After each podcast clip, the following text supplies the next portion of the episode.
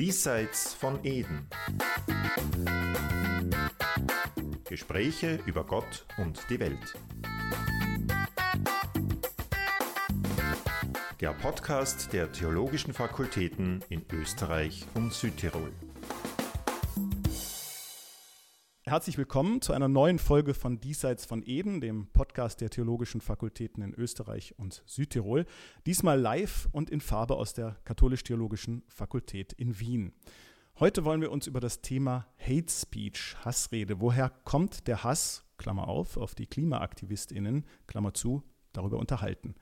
Ich selber bin Zugfahrer, komme täglich am Westbahnhof an in Wien und dort sah ich zuletzt vergangene Woche Aktionen der letzten Generation, die sich angeklebt hat mit relativ gelassenen Polizistinnen und Polizisten und relativ aufgeregten Autofahrern, die rote Köpfe hatten, wo man im Prinzip schon, äh, sagen wir mal, das Aggressionspotenzial ihnen in die Gesichter, Gesichter geschrieben stand. Es lag also Aggression in der Luft, die sich auch in Kommentaren im Social Web niederschlagen könnte oder niedergeschlagen hat auch und im schlimmsten Fall vielleicht sogar in handfeste Aggressivität umschlagen könnte. Woher kommt das? Was kann, was sollte man dagegen tun und welche Protestformen braucht es eigentlich in einer lebendigen Demokratie heutzutage? Das sind Fragen, über die ich heute mit drei Expertinnen und Experten sprechen möchte. Und zwar begrüße ich dazu zum einen die Ethikerin, christliche Philosophin und Theologin Claudia Paganini. Sie ist in Innsbruck aufgewachsen, hat an der Uni Innsbruck ihre akademische Heimat, wenn man so will, und äh, lehrt seit 2021 Medienethik an der Hochschule für Philosophie in München. Dann begrüße ich als zweites Vincent Schäfer. Er ist Student in München und ist Aktivist der letzten Generation und wird ein paar Insights uns geben. Und schließlich unseren Gastgeber hier, unseren Host für diesen Podcast heute, Alexander Filipovic. Er ist Professor für Sozialethik an der Theologischen Fakultät, der Katholisch-Theologischen Fakultät in Wien. Herzlich willkommen in die Runde. Beginnen möchte ich mit Claudia Paganini. Sie hat sich nämlich zuletzt in einem Artikel oder in einem Beitrag auf Religion ORF.at genau zu diesem Thema geäußert und damit befasst und äh, hat selber im Vorgespräch auch gesprochen darüber, dass es gab relativ viel Aufregung darüber, auch Kommentare, Mails. Also offenbar hat sie mit diesem Thema etwas berührt, was viele Leute aufregt. Vielleicht können Sie einfach mal schildern, was es damit auf sich hat, was da Ihre Erfahrungen waren. Also zunächst einmal war die Situation irgendwo paradox, weil äh, ich habe mich äh, gegenüber dem ORF über Hate Speech geäußert und äh, habe erklärt, warum man Hate Speech vermeiden sollte und die Reaktion darauf war irgendwie Hate Speech. Ne? Aber ich denke, dass ähm, ein, ein äh, Grund war, wenn man als Ethikerin betitelt wird oder, oder auftritt, dann... Ähm, stellt man irgendwo eine gewisse Autorität dar und ich glaube, dass das dann noch mehr ärgert, ja, weil die Dynamik einfach derzeit in der Gesellschaft so ist, dass man Klimaaktivisten ähm, kriminalisiert oder auch marginalisiert und irgendwo in einer Ecke abspielt äh, abstellt von, von ähm, irrationalem, eben kriminellem Spinner, so in der Art. Und wenn sich dann äh, akademisch äh, jemand, der, der einfach durch die Berufsbezeichnung eine gewisse Autorität darstellt, dann äh, auftritt und, und Ähnliches sagt oder, oder eben diesen, diesen Umgang äh, kritisch sieht, dann äh, wird es als Bedrohung wahrgenommen, war mein Eindruck. Also ich konnte dann, also bei den E-Mails, die, die nicht von vornherein äh, beleidigend waren, habe ich auch zurückgeschrieben und da wurde es dann auch besser. Aber ich denke, der erste Impuls ist, ähm, ist Abwehr. Was ist denn gemeint mit dem Wort Hate Speech? Vielleicht müssen wir das begrifflich ein bisschen klären. Wo kippt ein, sagen wir mal, demokratieförderlicher, vielleicht notwendiger Streit, eine Streitform, auch Angriffigkeit, ist ja nichts Verkehrtes per se. Wo kippt das in sowas wie, was den Namen Hate Speech verdient?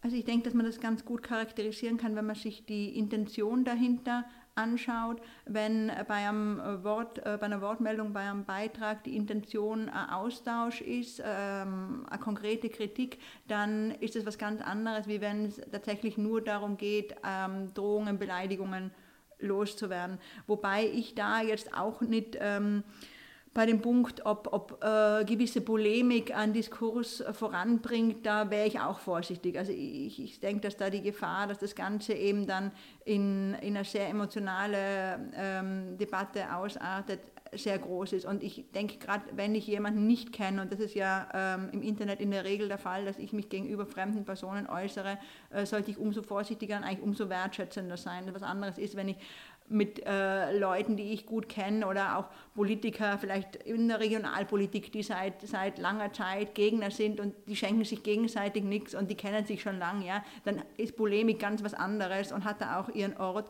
äh, während gegenüber fremden Personen, von denen ich nicht weiß, ähm, was haben die auch für äh, psychische Verfassung, wie geht es denen gerade der anderen Person ähm, auf der anderen Seite vom Bildschirm, äh, denke ich, dass man da grundsätzlich sehr, sehr zurückhaltend sein sollte. Mhm in unserer Runde, Vincent Schäfer ist selber nicht nur äh, hat nicht nur Erfahrung mit Hate Speech, sondern auch mit tatsächlicher Gewalt. Und er hat tatsächlich das sozusagen auch am Körper ähm, äh, zu erfahren bekommen. Vielleicht können Sie kurz schildern, was Sie für eine Erfahrung da tatsächlich gemacht haben. Sie haben im Vor Vorgespräch davon gesprochen, dass Sie selber auch im, inhaftiert waren eine Zeit lang. Was ist sozusagen die Geschichte dahinter? Äh, ich finde, Sie haben das im, in der Einleitung schon sehr gut gesagt weil die Polizisten häufig sehr ruhig sind und die Autofahrer sehr aggressiv. Und das ist auch das, was wir in den Blockaden eigentlich jedes Mal sehen. Wir gehen auf die Straße und dann sind es meist die ersten fünf bis zehn Minuten, in denen die Polizei nicht da ist, die die unsichersten sind, wo die Anspannung mit Abstand am größten ist, weil in der Zeit der Hass äh, der Autofahrer sich ungehemmt und auch ungeschützt entladen kann uns gegenüber. Also wir werden beschimpft, das, ist, das kann man gut ertragen. Äh, uns werden die Banner entrissen, wir werden weggezogen. Das ist eigentlich das, was immer zur Tagesordnung gehört bei den, äh, bei den Aktionen. Zum Teil aber auch äh, geschlagen, getreten, in Würgegriff genommen und jetzt letztens ist einem Aktivisten über den Fuß gefahren worden. Da gibt es auch Videos im Internet, muss man einfach nur schauen. Und was hat dann dazu geführt, dass Sie selber inhaftiert wurden? Wir sind äh, in den Tagen vor Weihnachten am 20. und am 21. in München auf die Straßen gegangen ähm, und in Bayern gibt es ein Polizeiaufgabengesetz, das erlaubt, eine Präventivhaft anzuordnen und die wurde dann für uns für 15 Tage festgesetzt. Das heißt, ich war vom 21.12. bis zum 5.1. mit zehn weiteren in Präventivgewahrsam in München im Stadelheim. Also nicht wegen einer Straftat, also sozusagen verurteilt, sondern das ist ja ein anderer. Richtig, ich bin immer noch kein, äh, in keinerlei Straftaten verurteilt worden. Das heißt, ich habe eigentlich noch eine weiße Weste, ganz offiziell war aber trotzdem schon 15 Tage im Gefängnis und das geht nur in Bayern. Mhm. Ähm, bevor wir darüber vielleicht weitersprechen nachher, das ist interessant, auch was Sie persönlich dazu treibt, ähm, als Klimaaktivist Aktivismus zu äh, entwickeln und worin der Unterschied liegt zwischen Aktivismus und klassischen Protestformen. Das finde ich eigentlich einen spannenden Punkt, über den wir nachher noch sprechen können. Würde ich gerne zu Alexander Filipovic kommen. Ähm, das Thema, was die Frau Paganini angesprochen hat, ist ja, dass sich dieser Hass sozial-medial vor allen Dingen äußert. Warum machen Menschen das jetzt aus jetzt gefragt den Medienethiker? Was haben die davon eigentlich, wenn sie mit dem Gegenüber eigentlich überhaupt nicht korrespondieren können? Ja, das ist eine gute Frage. Ich weiß auch nicht genau, was Sie davon haben, aber es scheint ja so etwas wie ein Gefühl von Selbstmächtigkeit zu sein, wenn man ähm, ins Netz, also in die Öffentlichkeit, ähm, ungehemmt seine Meinung sagen kann oder schreiben kann. Ähm, und man kriegt in, in den allermeisten Fällen ja auch so etwas wie eine wie Response oder erzeugt eine Resonanz von anderen Leuten, die das ähnlich sehen. Also das heißt, die Leute merken wahrscheinlich, dass sie gar nicht alleine sind mit ihrer aggressiven Stimmung und fühlen sich dadurch dann bestätigt, also in irgendeiner Form mächtig. Und die, die Form, die dagegen steht, ist natürlich Machtlosigkeit. Also sind wahrscheinlich diese Menschen, die so aggressiv sind, äh, fühlen sich in gewisser Weise machtlos gegenüber gesellschaftlichen Bewegungen, mit denen sie nicht einverstanden sind. Und das sucht sich dann wahrscheinlich einen Kanal. Die, das, was ich jetzt beschrieben habe, hängt nicht sehr an Technologie, sondern das ist wahrscheinlich überall da, wo Menschen miteinander interagieren, äh, der Fall. Wir kennen den berühmten Stammtisch, an dem sich so eine Aggressivität auch entlädt natürlich. Aber das, was am Stammtisch gesagt wird, das memorieren vielleicht die ein oder anderen Gäste, wenn sie nicht zu viel getrunken haben. Im Netz ist das anders. Ja? Da bleibt es stehen. Da erzeugt es immer mehr Resonanz und lässt sich auch immer wieder lesen und trifft auf andere Resonanzräume. Es gibt also Verstärkungen wiederum. Und deswegen, glaube ich, steigt dann einfach äh, der Druck einfach, der dadurch erzeugt werden kann. Und das ist, glaube ich, für alle Beteiligten äh, nicht nur unangenehm, sondern kann ja auch zu psychischen Schäden führen, bis hin dann zu Suiziden. Äh, Menschen leiden da sehr stark drüber, äh, drunter äh, unter einer solchen Hate Speech. Also das heißt, wir haben sicher so eine Wechselwirkung zwischen Social Media als Medientechnologien und dem, was Menschen ähm, erfahren in dieser Gesellschaft, wo man, immer sagen muss, Social Media sind nicht schuld an Hate Speech, das sind natürlich die Menschen, die äh, daran schuld sind. Es gibt ja sehr viele Leute, die die Social Media für ganz was anderes nutzen, für sehr schöne Dinge. Ähm, aber es gibt sicher, sicher eine Wechselwirkung da. Mhm. Wo ist denn der Unterschied zwischen einem Aktivismus und purem Aktionismus? Kann man das irgendwie benennen, diese Grenze? Ja, das ist immer ein bisschen schwierig, wie man die Begriffe äh, einordnet, weil wir müssen uns ja auch bewusst sein, dass die Art und Weise, wie wir Begriffe verwenden, ähm, nicht zufällig ist. Ja, da äh, werden ja auch bestimmte Absichten mitkommuniziert, beispielsweise auch äh, die, das ständige Reden von äh, Radikalität, äh, finde ich auch irgendwo entlarvend, vor allem weil das sogar bei eigentlich gemäßigten Stimmen zu finden ist. Also ich habe Beiträge von Qualitätsmedien äh, verfolgt in den letzten Tagen, wo innerhalb von drei Sätzen irgendwie fünfmal radikal vorkam, wo mir dann auch vorkommen ist, das ist eine Art von, von Framing, was, was einfach auch schon eine Aussage äh, Sage hat. Also ich würde auf jeden Fall sagen, dass die Maßnahmen auf konkrete Veränderungen äh, abzielen, auf einen politischen Diskurs abzielen. Das ist ja eigentlich auch immer sehr klar kommuniziert worden. Ich glaube eher, dass die, die, äh, genau das ja abgesprochen wird von der, äh, von der Gesamtgesellschaft, dass man genau das einfach nicht wahrnehmen und nicht sehen will und, und deswegen zum Teil einfach auch bewusst eine Begrifflichkeit wählt, die unterstellt, dass es nicht um Veränderung und ähm, Diskurs gehen würde ich habe fast manchmal ein bisschen den Eindruck, äh, wenn man es jetzt als Hobbypsychologe betreibt, dass die Leute, die da mit hochrotem Kopf in Autos sitzen und sich wahnsinnig aufregen, dass die eigentlich genau wissen, dass die KlimaaktivistInnen Recht haben mit ihren Forderungen und sie selber entweder nicht den Hintern hochkriegen, was zu tun, oder selber nicht aus ihren Routinen rauskommen. Ja, und eigentlich das eine, jetzt als Hobbypsychologe gesagt, vielleicht eine Art Selbsthass ist, der sich dort im Netz äußert. Ja, Selbsthass ist natürlich schon sehr stark, aber äh, ich denke, äh, was offensichtlich ist, dass da ganz eine, eine, große Psychodynamik im Hintergrund wirkt. Es kann offensichtlich nicht nur darum gehen, dass da jemand am Boden sitzt, der für mich ja als Autofahrer überhaupt keine Bedrohung darstellt und dass ich eine halbe Stunde zu spät irgendwo sein werde, weil gerade in einer größeren Stadt äh, steht man auch ohne Klimaaktivisten regelmäßig im Stau. Also, um, also das, das Ausmaß der Empörung steht in keiner Relation zum Anlass. Und dann natürlich macht es schon Sinn, die Psychodynamik anzuschauen. Hm, wie der Alexander schon äh, gesagt hat, da geht es zum einen um Selbstwirksamkeit. Wenn ich äh, schlechte positive Selbstwirksamkeit in meinem Leben habe, dann ist es immer noch besser, negativ selbstwirksam zu sein. Ne? Dann fühlt man sich zunächst einmal äh, besser. Natürlich ähm, interpretieren auch viele Menschen die, die Forderungen der letzten Generation äh, als Vorwurf gegen sich selbst. Das ja, mag vielleicht auch irgendwie zutreffen, wobei ich das eigentlich erstaunlich finde, weil ja die, die Kommunikation meiner Meinung nach aus der Außenperspektive immer klar in Richtung Regierungsverantwortung auch ging. Das heißt, es müssten sich die Einzelnen gar nicht so extrem angesprochen fühlen.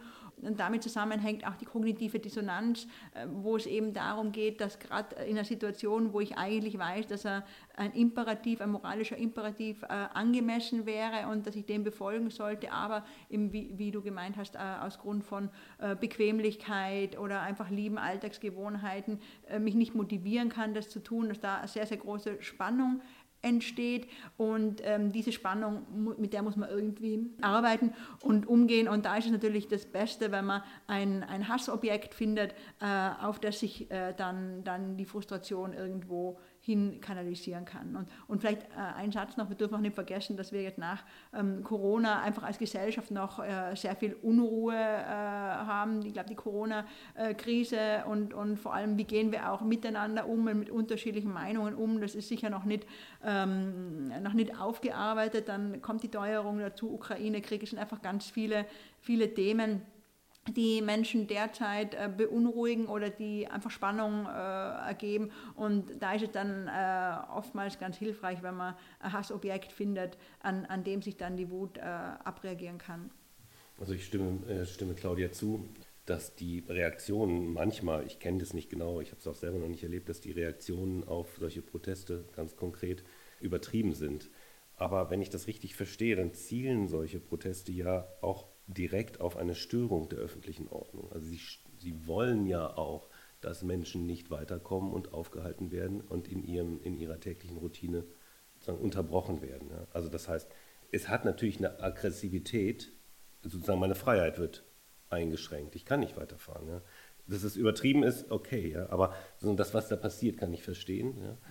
Wenn ich mir selber überlege, ich würde wahrscheinlich, also wenn ich einen ganz dringenden Termin habe, wäre ich wahrscheinlich auch sauer, aber ich würde wahrscheinlich auch aussteigen und würde sagen, hey, warum macht ihr das? Äh, oder finde ich gut, äh, weitermachen und sich wieder reinsetzen und wahrscheinlich dann zum Telefonhörer greifen und den Termin absagen. Ja.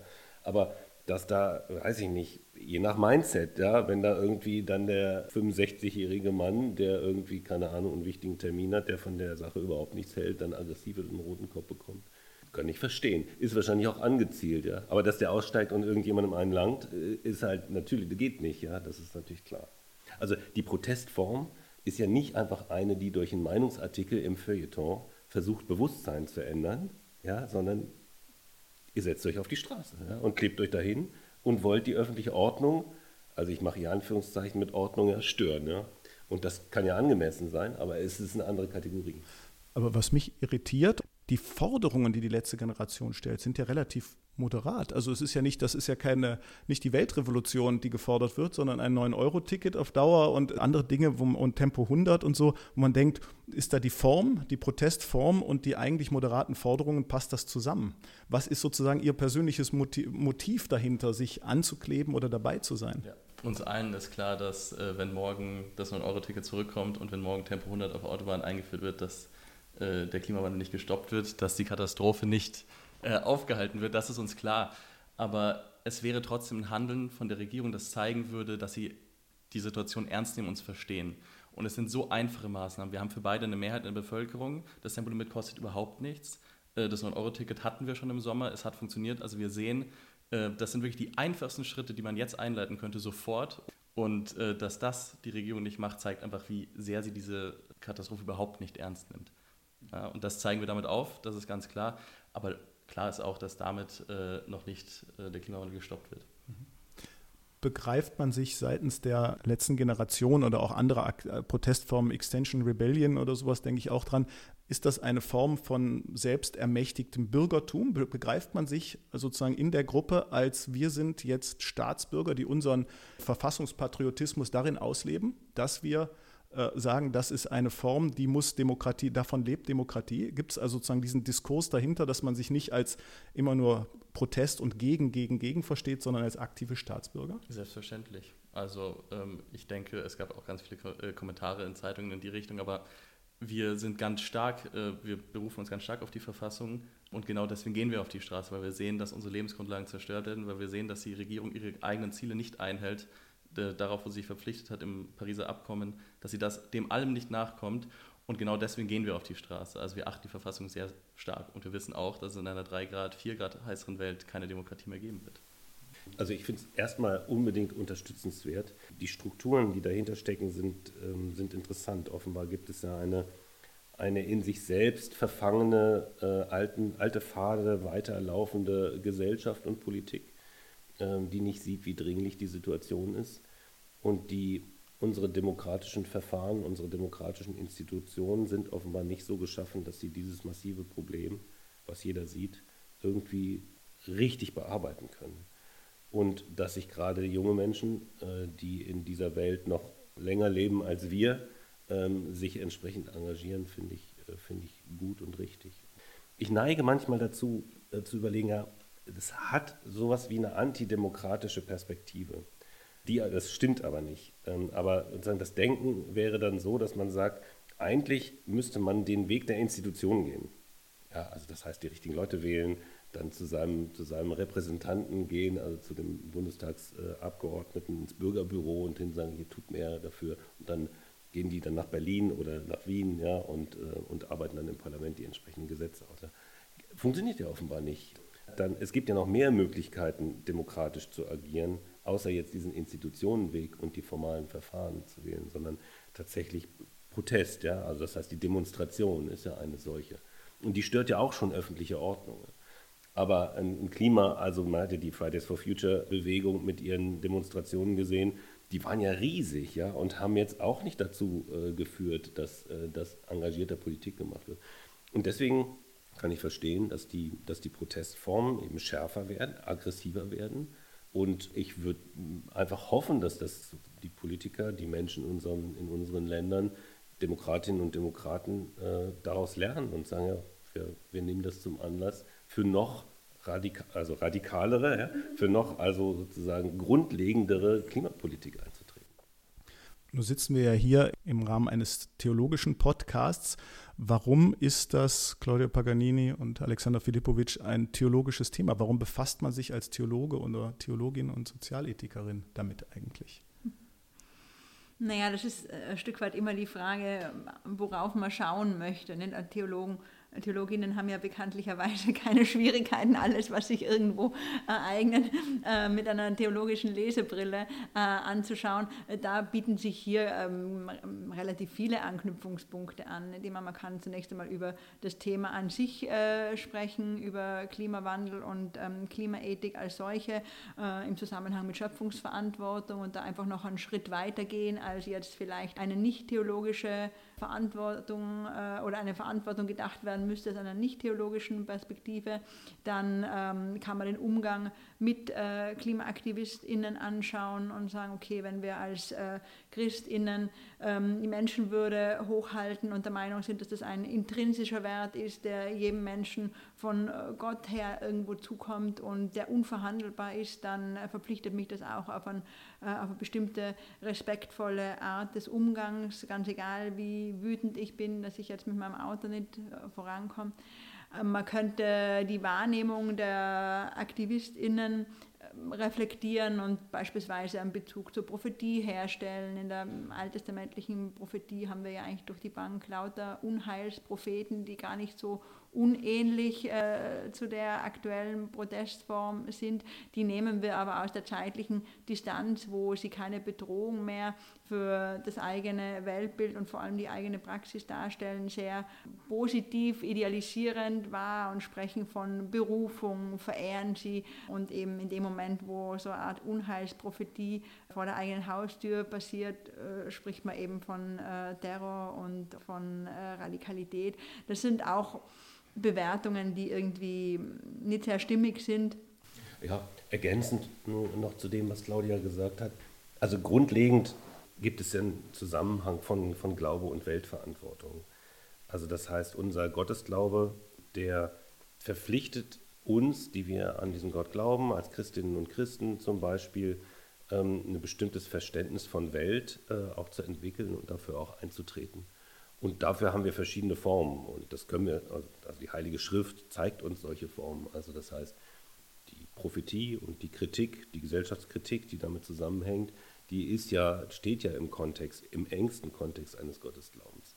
Und die Herausforderung, äh, nicht nur für das Volk Israel, sondern auch für uns heute, ist, für eine Gesellschaft einzutreten, die dem Befreiungshandeln Gottes entspricht. Und das, die Zusage, der Befreiung von Gott her und dass wir getragen sind äh, durch ihn. Und zwar in, nicht nur jetzt hier, sondern dass es irgendwie unbegrenzt und äh, auch nicht jeder, jeder sozusagen wie eine Gießkanne, sondern jeder individuell. Ähm, das heißt, diese Zusage, die müssen wir verpflichtet, uns für eine Gesellschaft einzutreten, die das auch repräsentiert. Das ist sozusagen ja der, der Vorsatz der zehn Gebote, ja, weil Gott uns befreit hat folgen wir diesen Geboten. Also diese Gesellschaftsordnung antwortet auf das Befreiungshandeln. Und das kann man natürlich, das ist dann unsere Brille als Ethikerinnen und Ethiker, die im Horizont des Christentums ähm, ihrer Arbeit nachgehen, sozusagen. Und also es ist sowas wie eine Wahrnehmungslehre äh, auf bestimmte ähm, gesellschaftliche Probleme. Und die haben wir nicht exklusiv als Theologinnen und Theologen, äh, die teilen wir auch mit ganz vielen anderen Menschen, aber wir bringen sie intensiv ein und, äh, und stehen auf und sagen, ja, wir können nicht in einer Welt leben, äh, wo Menschen durch den Klimawandel in Zukunft äh, nicht mehr menschenwürdig leben können, hungern, keinen Zugriff auf Wasser haben oder ihr Land äh, verschwindet. Also da kann man natürlich bei Papst Franziskus gucken in seinen in Laudato Si, in der Umweltenzyklika, wo er beschreibt, dass eben die Schöpfung, Schöpfung sozusagen groß gedacht werden muss als Eukos, als, als großer Zusammenhang zwischen Mensch, Gott, Lebewesen, unbelebter Natur, Kosmos. Ähm, dass das zusammenhängt und dass wir sozusagen die Zukunft der Menschheit nicht ohne Pflege und, äh, und Sorge um diesen ganzen Zusammenhang äh, erreichen werden können. Also es hat auch eine spirituelle Dimension. Also wir können als Theologinnen und Theologen eigentlich sehr viel dafür, dazu sagen und vor allen Dingen müssen wir genau hingucken und aufstehen und uns einbringen in diese Diskussion. Frau Paganini, Sie haben sich ja dazu geäußert, jetzt um äh, auf den, die Einstiegsgeschichte zurückzukommen zum Thema Hate Speech, dass dort, äh, Sie haben ja konkrete Forderungen erhoben, dass sich eigentlich die Politik schützender verhalten sollte. Sozusagen, was schwebt Ihnen davor, um es etwas konkreter werden zu lassen? Was sollte Schutz an Schutzfunktionen da sein? Also zum einen ein klares Statement. Und von politischer von Seite. ja. Mhm, mhm. Und zum anderen denke ich, dass, äh, dass auch das eigene Handeln natürlich immer Vorbildwirkung hat. Also sprich äh, PolitikerInnen, die AktivistInnen vielleicht zum Gespräch einladen, hätten schon eine ganz gute Wirkung, würde ich mal sagen. Ja. Weil das wird einfach der Gesellschaft zeigen, äh, okay, das sind Menschen, mit denen man tatsächlich reden kann und sollte. Und das machen unsere Politiker, die ja eine gewisse Autorität auch haben, auch. Ähm, das Thema einfach irgendwie tot zu schweigen oder nicht vorkommen zu lassen, ist nicht wirklich hilfreich. Natürlich immer noch besser wie, wie zu hetzen, aber ich würde mir da wirklich proaktives Vorgehen wünschen. Also normale, äh, also einfache Solidaritätsadressen sind ein bisschen wenig? Ja, das, das, äh, die kommen ja aber auch nicht. Also das, das Beste, was man eigentlich derzeit von der Politik äh, erlebt, ist einfach, sich gar nicht zu äußern scheint mir, und das ist jedenfalls zu wenig. Also ich denke auch, diesen, diese Dynamik in der Gesellschaft sollte, sollte angesprochen werden. Eben explizit sollten die, ähm, die Menschen aufgefordert werden, ähm, zu, zu beruhigen, äh, zu deeskalieren und, und nicht in, in den Mob und Hetze irgendwie einzustimmen, aber halt eben durch eigenes Vorbild handeln, denke ich, dass man auch sehr viel bewirken könnte. Ja, darf ich dazu gleich, weil ich würde es gerne ergänzen wir sehen aus der Politik, dass wir meistens eigentlich versucht werden, aus dem Diskurs rauszudrängen, indem wir eben diffamiert werden als Terroristen, als Chaoten, also mit denen lässt sich nicht reden, mit denen sollte man auch auf keinen Fall reden. Und dann sehen wir manchmal Gegenbewegungen, zum Beispiel äh, hat jetzt erst kürzlich vor wenigen Tagen der Bürgermeister in Hannover gesagt, er setzt sich mit der letzten Generation zusammen und äh, debattiert deren Anliegen, weil die sehr vernünftig sind. Und wir haben daraufhin unsere Proteste in Hannover eingestellt. Und was war die erste Reaktion? Er hat sofort einen auf, auf den Deckel bekommen äh, vom Rest der Politik. Ja? Also der Koalitionspartner, die SPD, hat sofort gesagt, das finden wir nicht gut. Wir sehen, dass auch andere Gesprächsangebote kommen und die zum Beispiel von Seiten der Kirche. Also eine Vertreterin der letzten Generation wurde eingeladen auf die EKD-Synode, um, da zu sprechen. Die erste Reaktion von Herrn Dobrindt war, seid ihr verrückt, ihr könnt denen doch keine Bühne bieten. Ihr könnt die doch nicht einladen, mit denen darf nicht sprechen. Und genau das ist das, was den Diskurs verschärft, was uns rausdrängt. Und wenn wir dann zusätzlich noch als Terroristen diffamiert werden, dann kommt er einfach beim Autofahrer an, der im Stau steht, hey, eine Autoritätsperson, ein Politiker aus der Mitte sagt, das sind Terroristen. Von Terroristen geht eine ganz reale Gefahr aus und gegen diese Gefahr darf ich mich auch im Kontext wehren. Und das ist dann eine implizite Gewaltlegitimation, die wir auf der Straße am Ende zu schwören bekommen. Mhm. Nimmt die letzte Generation ähm, denn das christliche Engagement als solches auch wahr? Also ist das ein willkommener Koalitionspartner im Ringen um, um die gute Sache, um die Sache? Oder denkt man, das, mit denen wollen wir eigentlich nichts zu tun haben? Doch, also ich würde sagen, die Kirchen sind äh, noch gerade mit die fortschrittlichsten in der Bewegung, mit denen wir auch gut zusammenarbeiten. Aber allein, dass eben die evangelische Kirche da schon auf uns zugeht, uns einlädt zu Gesprächen, äh, da vermittelt, Herr Bedford Strom hat äh, in der ersten Welle von Aktivisten, die ins Gefängnis gesteckt wurden, zwischen Innenminister Hermann ähm, und den Aktivisten vermittelt. Also wir sehen, die Bestrebungen aus der Kirche sind da und deutlich mehr als aus der Politik. Was wären denn die Einschätzungen der Theologinnen und Theologen hier am Tisch, äh, was ihre eigene Kirche angeht? Ist das, ähm, braucht es mehr Aktivismus aus dem kirchlichen Raum? Ja, Aktivismus schon. Ich glaube, dass die Kirchen, äh, die christlichen Kirchen vor allen Dingen sehr, sehr breit ähm, engagiert sind im Bereich von, von äh, Klimaaktivität und Klimaunterstützung und klimagerechtem Handeln. Es gibt aber natürlich äh, auch eine, eine, Allianz zwischen einem Bürgertum, was davon nichts wissen will, und natürlich einer vor allen Dingen wahrscheinlich katholischen Kirche. Ich glaube, dass äh, sozusagen die echte christliche Perspektive nicht umhin kommt, die Kategorie Schöpfung ernst zu nehmen und entsprechend politisch da auch äh, für einzutreten. Und aus dieser Perspektive wäre es dann tatsächlich manchmal wünschenswert, man würde viel mehr Solidarität zeigen und äh, sich auch dazu stellen und auch Formen finden selber. Also natürlich wird es wahrscheinlich nicht so aggressiv sein, es muss auch nicht sein, meines Erachtens von Kirchenseite, Aber man kann andere Formen der Solidarität mit, den, mit der letzten Generation äh, dann auch einüben. Also ich würde, würde sagen, das geht und wäre wünschenswert. Es gibt oft ähm, auch von hohen Würdenträgern so etwas wie eine, wie eine schlaff Gewissheit, dass Gott die Welt schon nicht untergehen lassen wird. Und das äh, bringt einen natürlich ein wenig auf die Palme. Ja. Äh, und deswegen könnte, könnte man schon auch den Blick ein bisschen umwenden auf auch die Tradition, die wir im Christentum haben, eben die Apokalyptik. Ähm, also nichts gegen die Theologie der Hoffnung, ja, die ja was anderes meint, so, aber und gegen die Gewissheit, dass Gott es mit uns gut meint und das Gottvertrauen, da habe ich nichts gegen. Aber ähm, wenn Menschen durch das, was sie tun mit dieser Welt, die Welt an ihr Ende führen und die wissenschaftlichen Daten dafür sprechen, dass das so ist, dann sollte man vielleicht ernst nehmen, dass auch diese Welt und trotz der Zusage äh, Gottes, dass äh, er uns rettet, auch zu Ende gehen kann. Und das wird in der Apokalyptik ja zum Teil beschrieben. Also das heißt, ähm, finde ich eine sehr, äh, sehr wichtige Perspektive. Also gegen diese Schlaffheit, äh, alles wird schon irgendwie gut sein. Ja, also ich würde mir auf jeden Fall auch äh, mehr konkrete Handlungen, mehr explizitere Statements wünschen Andererseits muss man sagen, das ist sowieso nicht das, wofür die katholische Kirche gerade die große Stärke hat. Ja? Also das würde man sich vielleicht in anderen Kontexten auch wünschen.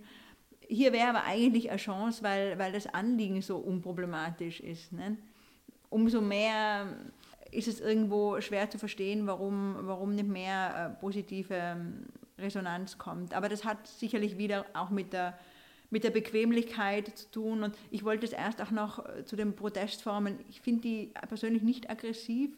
Eigentlich das Hauptproblem, warum sie als aggressiv wahrgenommen werden, ist, weil eben äh, Alltag irgendwo unterbrochen wird. Also ich sehe das mehr als Tabubruch eigentlich. Ja? Also, ähm, ich weiß nicht, wer sich erinnert an die 1971 äh, herum, von, erst von Frankreich ausgehend, dann Deutschland, die Kampagne Ich habe abgetrieben, ja, also wo, wo auch um einen bewussten Tabubruch ging. Und der Tabubruch von einer Straßenblockade ist ja eigentlich genau der, den, den Alltag, der höchst problematisch ist, der aber von den meisten Menschen als unproblematisch wahrgenommen wird, zu, zu unterbrechen. Und ich glaube, das wird dann halt als Aggression wahrgenommen, die aber in der Handlung selbst für mich nicht wirklich erkennbar ist. Ich möchte jetzt ganz als letzt, das letzte Wort dem äh, Herrn Schäfer geben und ihn eigentlich fragen, äh, was kommt denn für Sie gefühlt danach? Jetzt ist die letzte Generation, die auch schon in der Begrifflichkeit eine Dramatik an den Tag legt, ähm, aber irgendwann wird auch diese Protestform Geschichte sein. Gibt es schon eine Vision danach, wo Sie sagen, dass so stelle ich mir bürgerliches, also im positiven Sinne bürgerliches Engagement vor. Da möchte ich mal hin. So stelle ich mir vor, dass, dass wir leben, auch miteinander umgehen. Gibt es da Ideen, äh, die diskutiert werden in der letzten Generation? Also ich hoffe, die letzte Generation wird dann Geschichte sein, wenn wir in einer klimagerechten Zukunft leben. Und ich hoffe auch, dass es keinen weiteren Anlass geben wird, der dazu, oder der dazu führen wird, dass sich die äh, Klimaproteste noch weiter radikalisieren müssen. Das, was wir machen, ich würde sagen, das ist wenig radikal. Aber klar ist, dass wenn sich die Klimakrise immer weiter radikalisiert, was sie gerade ungebremst tut, dass dann auch wahrscheinlich die Protestformen radikaler werden und auch die gesellschaftlichen Spannungen radikaler werden, wenn wir auf einmal Zonen haben werden, die wirklich unbewohnbar sind, weil es so heiß sein wird, dass die Leute entweder sterben oder fliehen werden. Das wird die ganze westliche Welt erschüttern und darauf müssen wir uns gefasst machen, wenn wir jetzt nicht bald handeln. Das heißt, um das festzuhalten, das Handeln der letzten Generation ist kein antidemokratisches, sondern genau das Gegenstück davon. Ja, auf keinen Fall, weil wenn wir jetzt nicht handeln, dann werden wir nicht mehr in einer Demokratie leben können in 50 oder 100 Jahren. Dieser Podcast wurde Ihnen präsentiert von den theologischen Fakultäten in Österreich und Südtirol. Das sind die katholisch-theologischen Fakultäten der Universitäten Innsbruck, Graz, Linz, Salzburg und Wien die Philosophisch-Theologische Hochschule Brixen, die Evangelisch-Theologische Fakultät der Universität Wien sowie das Institut für Islamische Studien, ebenfalls der Universität Wien.